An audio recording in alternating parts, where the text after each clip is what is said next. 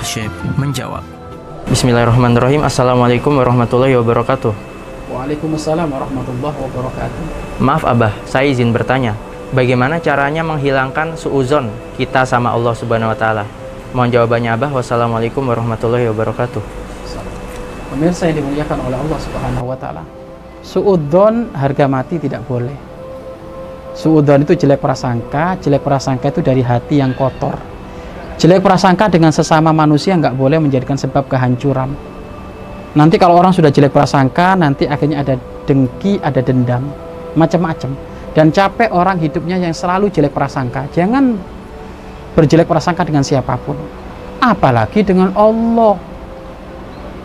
Dat yang menciptakan kita, dat yang memberikan nikmat kepada kita, dat yang memberikan anugerah kepada kita, dat yang memberi segala-galanya kepada kita. Loh kok kita seudonin? Ini gimana ini?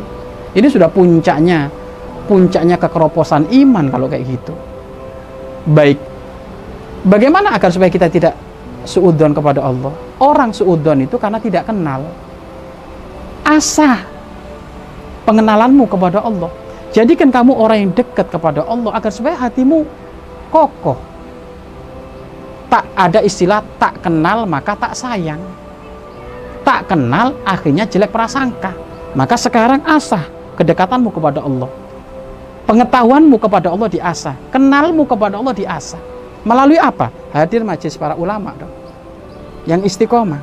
Maka untuk menghilangkan jelek prasangka kepada Allah ya harus kenal Allah dong apa hadir majelis taklim para ulama para habaib para kiai hadiri majelis zikir ini termasuk adalah momen-momen majelis-majelis yang menjadikan hatimu akan lapang dengan Allah akan bersih dengan Allah. Kemudian yang kedua baca Al-Quran. Faham gak faham? Baca Al-Quran. Karena itu akan menjadikan hatimu semakin iman kepada Allah semakin kokoh keimananmu kepada Allah. Yang kedua baca hadis baginda agung Nabi Muhammad Sallallahu Alaihi Wasallam. Kemudian yang ketiga renungi kebesaran, kenikmatan-kenikmatan Allah yang sudah diberikan kepada kita. Apa sih yang nggak pernah dikabulkan? Hampir setiap detik Allah mengkabulkan doa-doa kita. Memang cara pengkabulan doa tidak sesuai keinginanmu. Sesuai keinginan Allah, karena Allah yang tahu lebih baik. Jangan sampai gara-gara engkau berdoa masalah hutang, tapi nggak kunjung-kunjung dikabulkan oleh Allah, akhirnya jelek prasangka. Padahal Allah mengkabulkan dari sisi lain. Apa?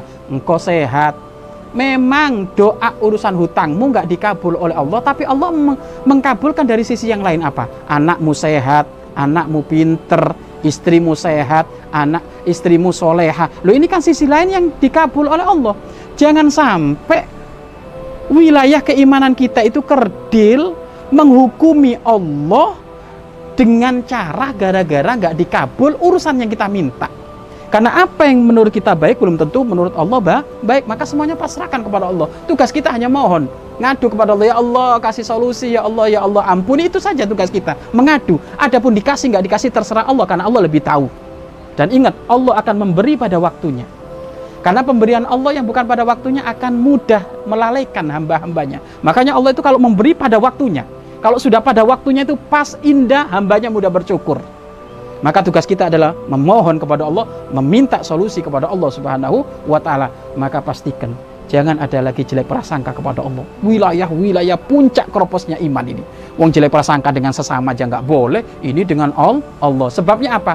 Kurang deket, kurang kenal.